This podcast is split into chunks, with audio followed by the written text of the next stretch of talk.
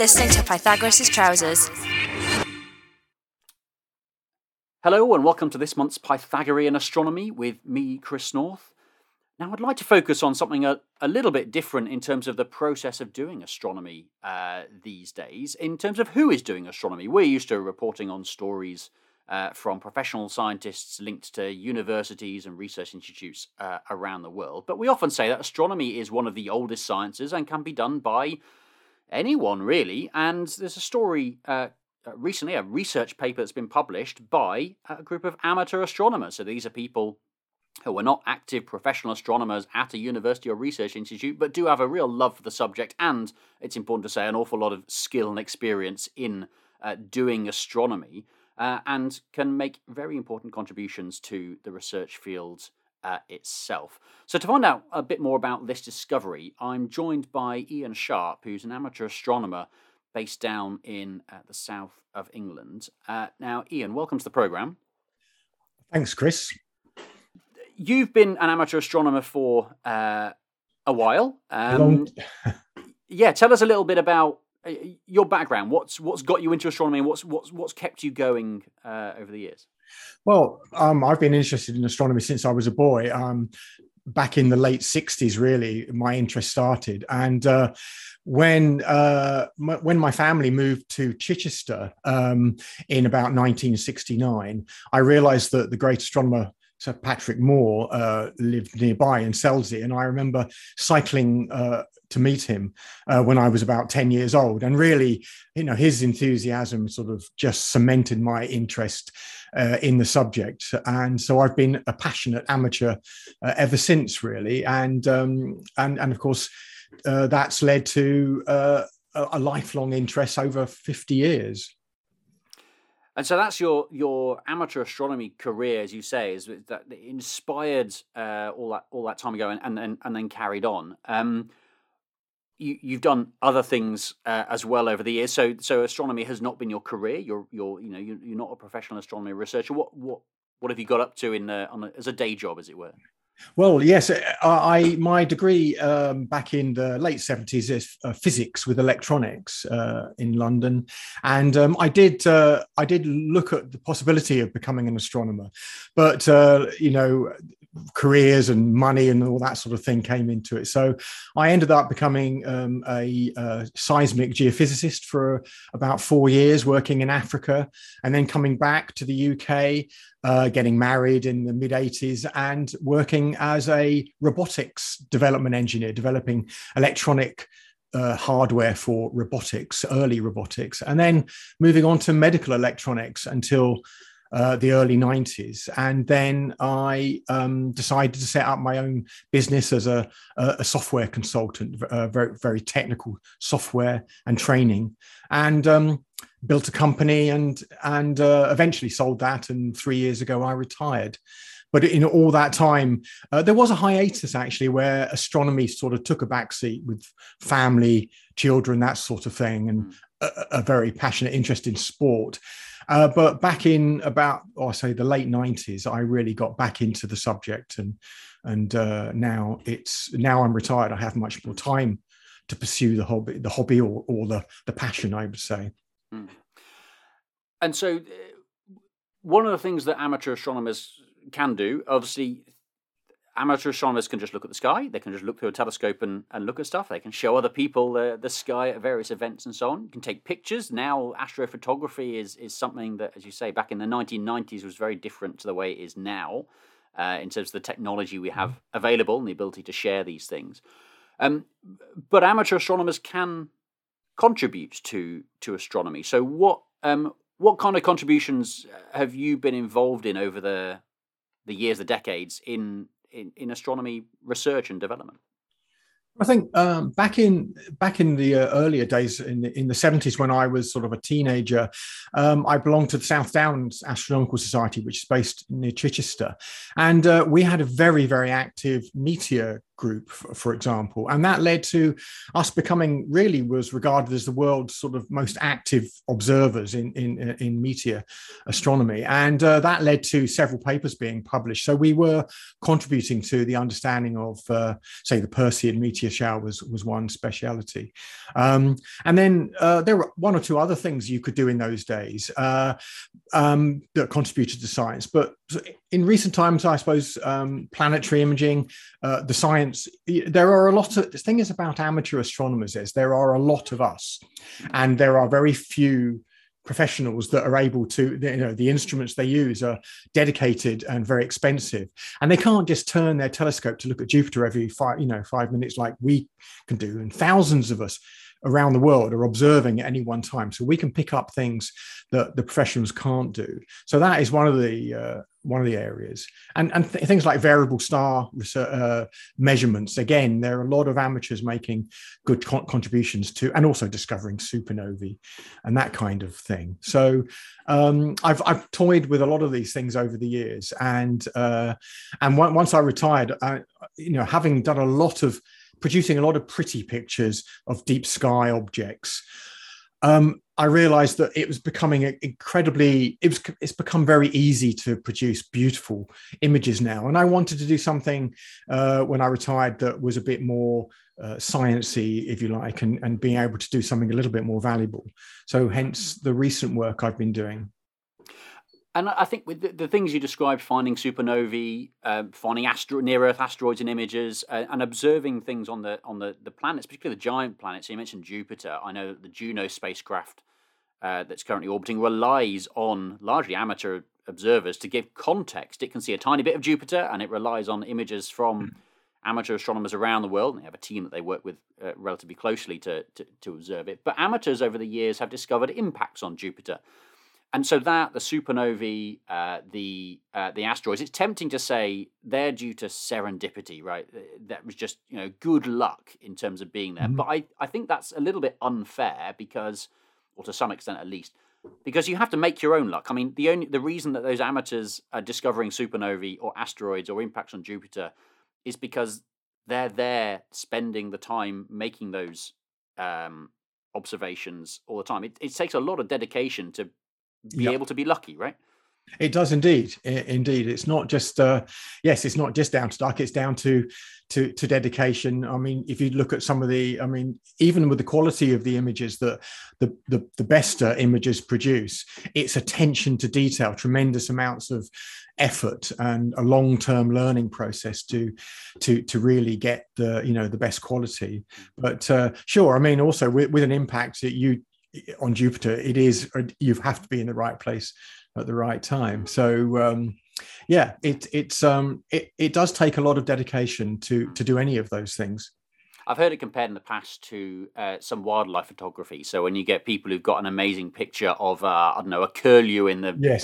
the uh, on the north uh, the Norfolk Broads or whatever that they've seen, you know, in, in the standing in a in a in a fen or something. Well, you know, they publish that photo. It's an amazing photo. What you don't see is the hours and hours yep. and hours of waiting for that blooming bird to to show that up. Is, right.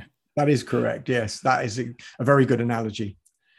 So you mentioned wanting to focus a little bit on on something a bit more kind of sciencey, a bit more uh, rigorous, rigorous, if you like, technically mm. uh, challenging. Um, what um, what have you been up to recently then? Well, um, since 2019, uh, I met uh, uh, a chap actually in sales at, at Patrick's, um, and um, he mentioned this research that a group of uh, about three or four amateurs at the time were doing into an area um, in uh, post common envelope binary stars. And it's related to exoplanets. What, what they were doing is they were measuring the eclipse times of these particular binary stars and looking uh, by, by measuring the variations in these eclipse times over a long period of time. Uh, it's possible to, if you like, discover uh, exoplanets or uh, planets that are are actually revolving around these uh, these binary systems um, by because these eclipse timings are not uh, well they should be very very precise. And, and, in fact they are quite precise. But um, when you measure these eclipse timings over a long number of years uh, there appear to be variations in to the predictions the clockwork predictions of these timings.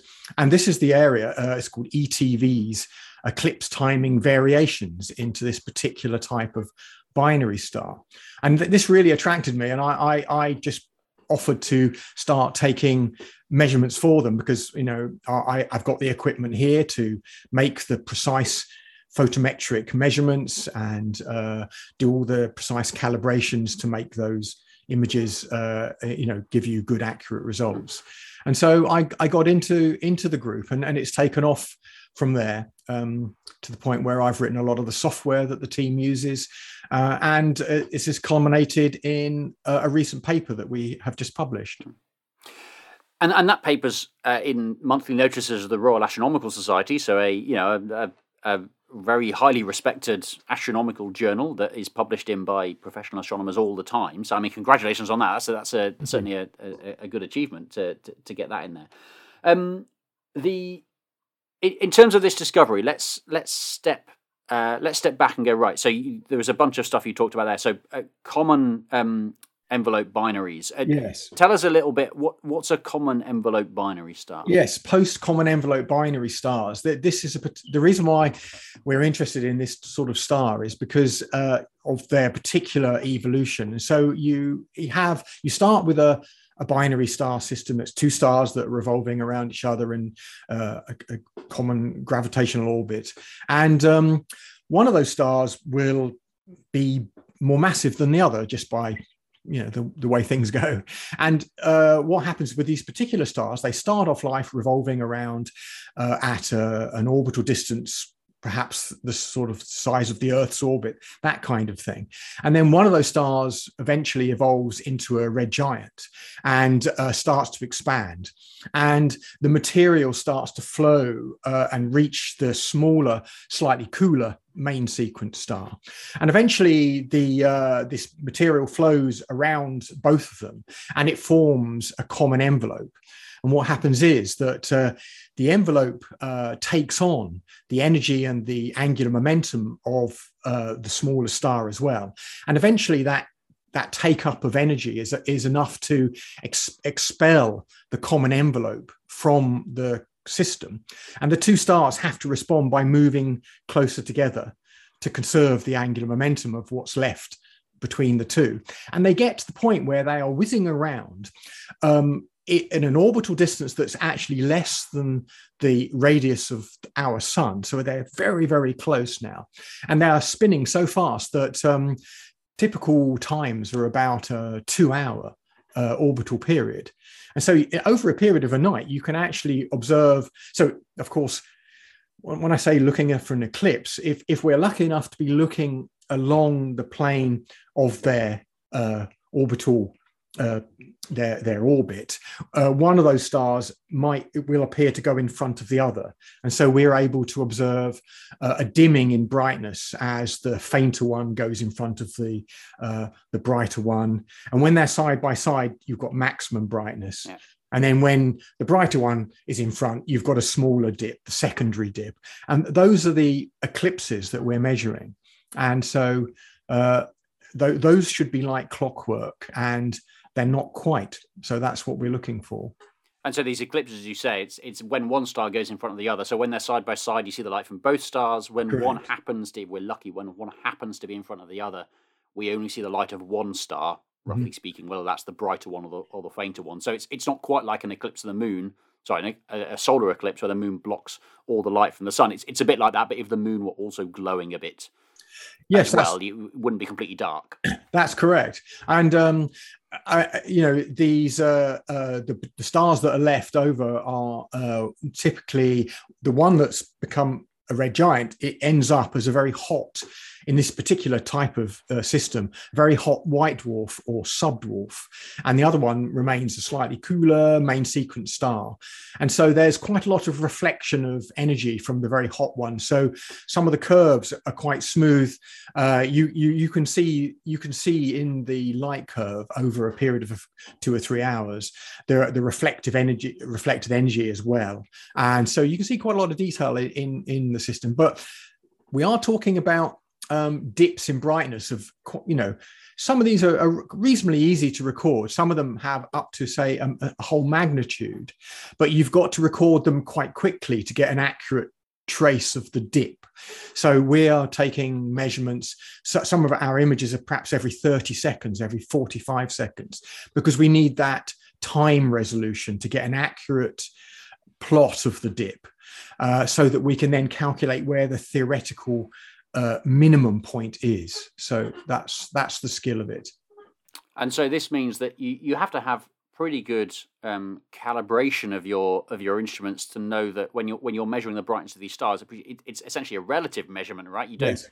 You don't necessarily care about exactly how bright this image is, whether you know, no. but but but you do you do need that to be stable, I guess. I mean, if yes. your if yes. your telescope was changing, it would break the the whole system.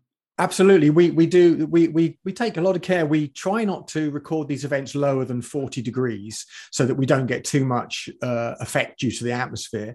We also obviously try to avoid the moon being too bright hmm. and too close. So that's forty degrees altitude above the uh, ground, right? That's off the ground. That's yeah, correct. Yeah, yeah. yeah so that um, obviously uh, you you know as with all things uh, in astronomy, we always try to take images of galaxies, planets, or anything as high in the sky altitude wise as we can hmm. to to uh, avoid the extinction effect of the atmosphere.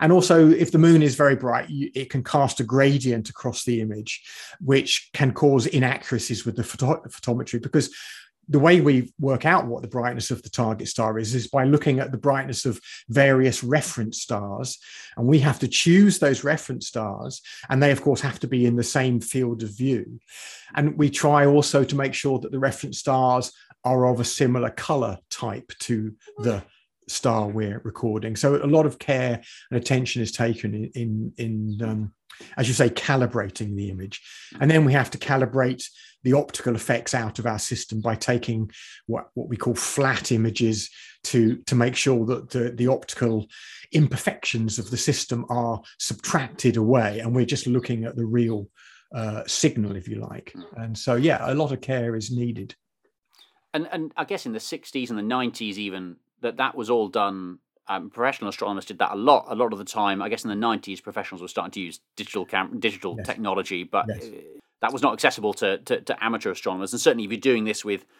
with film, as mm-hmm. as was done, you know, decade, yes. decades ago, and that was that was obviously a lot harder. But now, with with digital technology, with relatively inexpensive, relatively, I say they're still they're not cheap, right? But relatively inexpensive cameras that you can you can buy yep. off the shelf essentially. And then you mentioned software. I mean, you you can now write software to do this yourself. So if you know what you're doing with coding, anyone can can do this, right?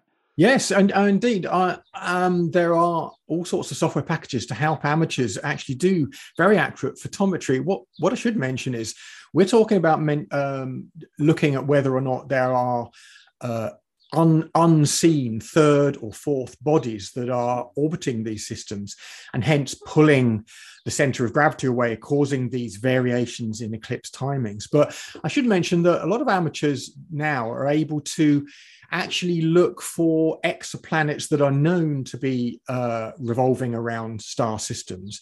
And those exoplanets themselves um, eclipse the parent star. And that causes there to be a very, very small dimming in, in the term of like 20, 20 millimagnitudes, that kind of hmm. thing, tiny magnitude variations. And that that is also how uh, exoplanets are discovered. So that's where the exoplanet itself is transiting the star. Now we're looking at the eclipse, eclipses of the stars in a binary system. Uh, so we're not looking at the direct transit of this unseen body. But but um, your question was about yes, if you've got the right software, um, you can actually um, measure the, the dips in brightness due to an exoplanet, an unseen body, perhaps like a very large Jupiter going in front of a parent star. And that is another area where amateurs can contribute. And um, there is a, a, project called ExoClock, where amateurs are now measuring these um, uh, exoplanet transits, and they they are building up information for professionals for a, a, forthcoming satellite that's going up, where these systems are going to be uh, observed in more detail. So, really, are contributing to the the real cutting edge science is going to be done with. I mean, obviously, satellites and, and spacecraft are rather beyond the means of uh, amateur yes. astronomers. They they do yes. need the uh, the international yeah. collaborations and so on. This is uh, so and and just to just to finish off on this on this discovery that that that you're this this this research that you've been doing. So you mentioned that you're you're measuring the timing of these eclipses because if if there is a planet going around one of these stars, it yes. will make that star wobble, uh, just as the as the planet goes around. The planet doesn't just go around the star; the star goes around the planet a little bit. Yes, uh, and, and and wobbles, and that wobble means that the the point at point at which we see it apparently pass in front of the other star will be slightly different because it have wobbled left or right, essentially. That is uh, correct. Yes, that's correct. And that is the essence of this. By measuring eclipse time, the variations in the theoretical eclipse times, um, we, we, we sometimes see uh, like a sinusoidal variation over many years. And um, the work is well there could be many there could, there could be several factors that we there are several known factors that will influence this eclipse timing um, and you have to get rid of those you have to first calculate um, you get uh, and and get those out of the equation and what you're left with is this uh, variation and and this is this is the argument that uh, teams of people have said in the past that we've taken everything away and we're now left with a, a, a, variation. It must be due, surely, to an unseen body. That's uh, and now these these bodies could be rotating around each individual star, or some of them could be going around both stars. It's not actually known uh, whether or not they are stars going around, uh, you know, I, I, both of the stars or and, and when were those planets formed, those hmm. exoplanets formed? Were they formed after, were they formed out of material of this common envelope? Or were they formed when those individual stars evolved, if you like, in their early evolution? So there's a lot of unknown questions uh, or unknown answers. Um, and yeah, so uh, th- th- that's that's the essence. Now uh, we actually, uh, in our paper, we are um, asking the question whether or not it is correct to uh, put these variations down to unseen exoplanets um, because there's been there are about 16 exoplanets that have been uh, put into the NASA exoplanet database as discovered by the ETV technique. And there are about 5,000 known exoplanets through different techniques, but only 16 have been put into the database due to measurements of this kind. And we're actually, if you like, our paper is mm, casting doubt on that rather, because we are our measurements over the past few years are not following the models that have been previously published for the discoveries of those exoplanets. Ah, so in so in fact, and this is a really important bit of of science is to yes. verify other observations and uh, yeah. and so on of any science. You want to verify it sometimes by by another certainly with a different team with another uh, set of yeah. observations and so on. So what you're saying is that someone's made his observations and said, "Oh, we think there's a planet there," and you've been able to go, "Well, actually, it doesn't. That doesn't quite fit."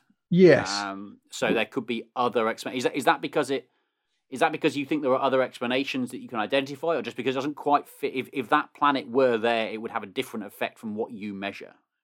Yes, um, we're not actually saying we're not abs- completely discounting the fact there could be uh, uh, exoplanets there. What we're, what we're looking at over a period of if you take some of the stars we observe, uh, NY Virginis or HW Virginis, for example, two examples of the stars, over the last 20 years, there have been half a dozen proposed exoplanets uh, over the time. And though those proposed exoplanets have had all the maths done to work out their orbits and to fit the orbits into the observ- observations. But what we're finding after a little period of, say, three months, observ- uh, new, new measurements are just diverging from from the model. And so mm. another team comes along and refi- says, oh, perhaps there's a fourth body. And what we're rather concerned about is a bit like uh, you know you can make any waveform you like by adding more and more higher frequency terms to produce a beautiful a, a fit to a particular waveform. Mm. and we feel that it's a little bit like that. Oh we'll add another one and another one and we'll refine the orbit and we'll we'll fit that little uh, part to the curve. And then six months more of observations and we find that again we're diverging. And not one of them there's one at the moment that's holding true only because the new model has been proposed so recently that we haven't had enough time to make measurements to see whether it holds to that model and so that could be because it could be as is proposed there's a, there's a, a fourth planet or a fifth planet or a yeah. sixth planet or however however you go with this um, or I guess it could be it could be a problem with the with the models that are being that are being used. This is also an important thing to know. If there are models of these eclipse timing variations uh, and the way these stars are orbiting and changing, because mm-hmm. the stars the stars orbits might uh, change over months and years, right? Slightly to to small extent. Is that possible? Yes, and also these stars have mag things. They have complicated magnetic effects going on. They have star spots and all sorts of things that are going on. And our feeling is that if you're talking about something that two objects that are whirling around each other uh, uh, 10 times a day or, or, you know nearly at that kind of time and they're inside the orbit of the you know their orbit is would be inside our sun's or, um, radius if you like mm. um, the and one of them is at 40,000 degrees kelvin I feel you, there must be some physics going on that we don't yet understand, and and the the magnetic effects are things that we have to calculate out in our work, and so do the other teams. But those magnetic effects are being refined, and uh, there are there are papers being published. New magnetic effects are being understood, and new models are being produced. So there must be physics yet undiscovered that is affecting this, and we feel that uh, that's probably what's going on. This is probably a hybrid effect, a bit of magnetic, a bit of gravitational energy loss, uh, and possibly a, a, an unseen body or two. So it's a very complicated area, and um, and so that you know, I think there's got to be a lot more work done to to really get to the bottom of some of these systems. But you say really important to go. It's it's it isn't as simple as it looks at first glance. You know that that first estimate of there's clearly a planet there isn't it, yeah. it, might not be quite that simple and as you say lots of lots of other and i guess that's the other thing is that either that you know there's more planets which is an exciting thing to know mm-hmm. uh, uh, going around these stars or, or, there's some new physics that we don't understand and either of those is very exciting either of those is interesting to it be able to, to to learn about so it's win-win in that sense right yeah, absolutely. And um, I'm, the, the, the thing about this is it you do need lifetimes of observations to get a good feeling. I mean, uh, uh, we'll you know we'll keep on measuring and measuring the same stars. The ones that we've casted, we've cast out on the particular predictions at the moment. We'll carry on um, looking at those, and, and, and, we would love to. I think the team uh, that I joined, the Altair group, um, and uh, the, the, the, team that I joined in 2019, they really uh, wanted to discover an exoplanet by this technique. And over the period of time that we've observed this, I think we've become a little bit more skeptical of, uh, you know, these predictions. And because we're able to say, well, look, six months later, it's not following the plot. And, hmm. uh, you know, so yeah, it's it's a long term study, that's for sure. And so, just to just to finish, for, for anyone who's thinking, actually, this this sounds like something I'd like to be able to you know, mm-hmm. contribute in this way to to these kind of this kind of science. Um, is this something? Uh, you obviously have a lot of experience of uh, of coding, a lot of the technical skills, and a lot of uh, experience of just doing astronomy. You know, you, you know your way around a telescope, uh, very very much so. Is this stuff you do from your back garden with a telescope in your in your back garden, or is this something that you use telescopes around the world to do? How, you know, what what kits but, do you yep. use? Yeah, both. Um, mo- uh, I have an observatory in in in the garden behind me. I have a, a nine and a quarter inch uh, Schmidt Cassegrain telescope um, standard stuff for, for amateurs.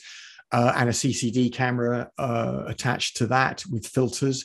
But there are some of the some of the objects are not visible in the northern hemisphere. So uh, a lot of uh, so it's a mix and match. i will do, and my colleagues will do the ones that they can uh, see from their observatories in, in the, the northern hemisphere, and then I'll rent telescopes at uh, iTelescope or whatever. And also, one of our team, uh, David Pulley, has um, has got a bit of time on the two meter Faulkes telescope in Hawaii, and also the ones in Australia. And one or two of our stars are a little bit too faint for for us, uh, you know, with our smaller telescopes. And so we we occasionally need to to uh, get time on a, a two meter telescope. So it's a mixture of uh, the stuff in our back gardens, some of the sort of 17 inch telescopes at, in Australia, at iTelescope, for example. And once or twice, we need a one meter or a two meter to uh, just for one of the stars in our list. So this is this is not just your you know not your three inch refractor type stuff. This is not your your, your beginner level amateur stuff. This is serious serious kit that, um, that, people, yes, although people do, but yeah, stuff a lot of people have. Yes, the brighter stars actually uh, in our list. I've managed to get measurements that work uh, with a four-inch refractor. Okay.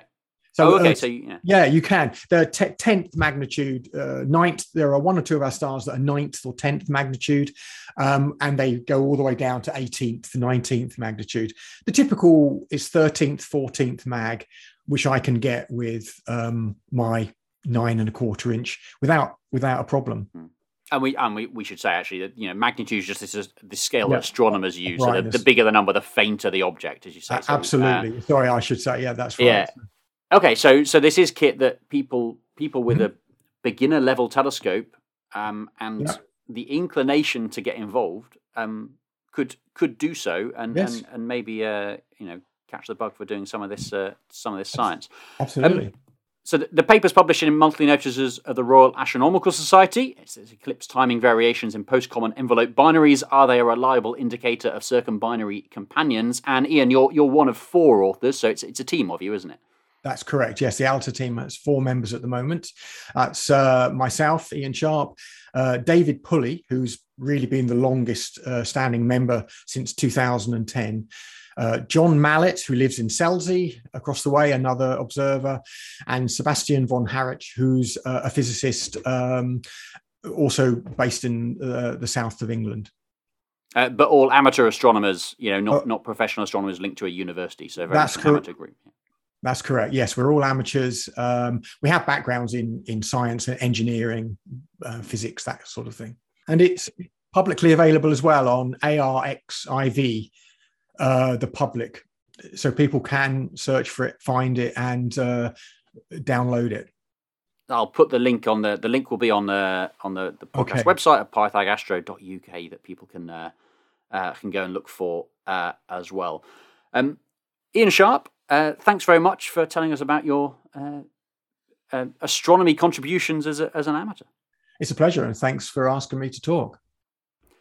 That's it for this month. Uh, don't forget you can find past episodes and subscribe to the podcast at pythagastro.uk. You can also find us on Spotify. Just search for Pythagorean Astronomy. Until next month, goodbye. You've been listening to Pythagorean Astronomy, an extended version of this month's Astronomy Roundup from Pythagoras' Trousers, a weekly science and technology radio show presented by me, Rhys Phillips. You can catch up on full episodes of Pythagoras' Trousers, subscribe to our podcast, and get in touch by going to www.pythagoras-trousers.radio.fm.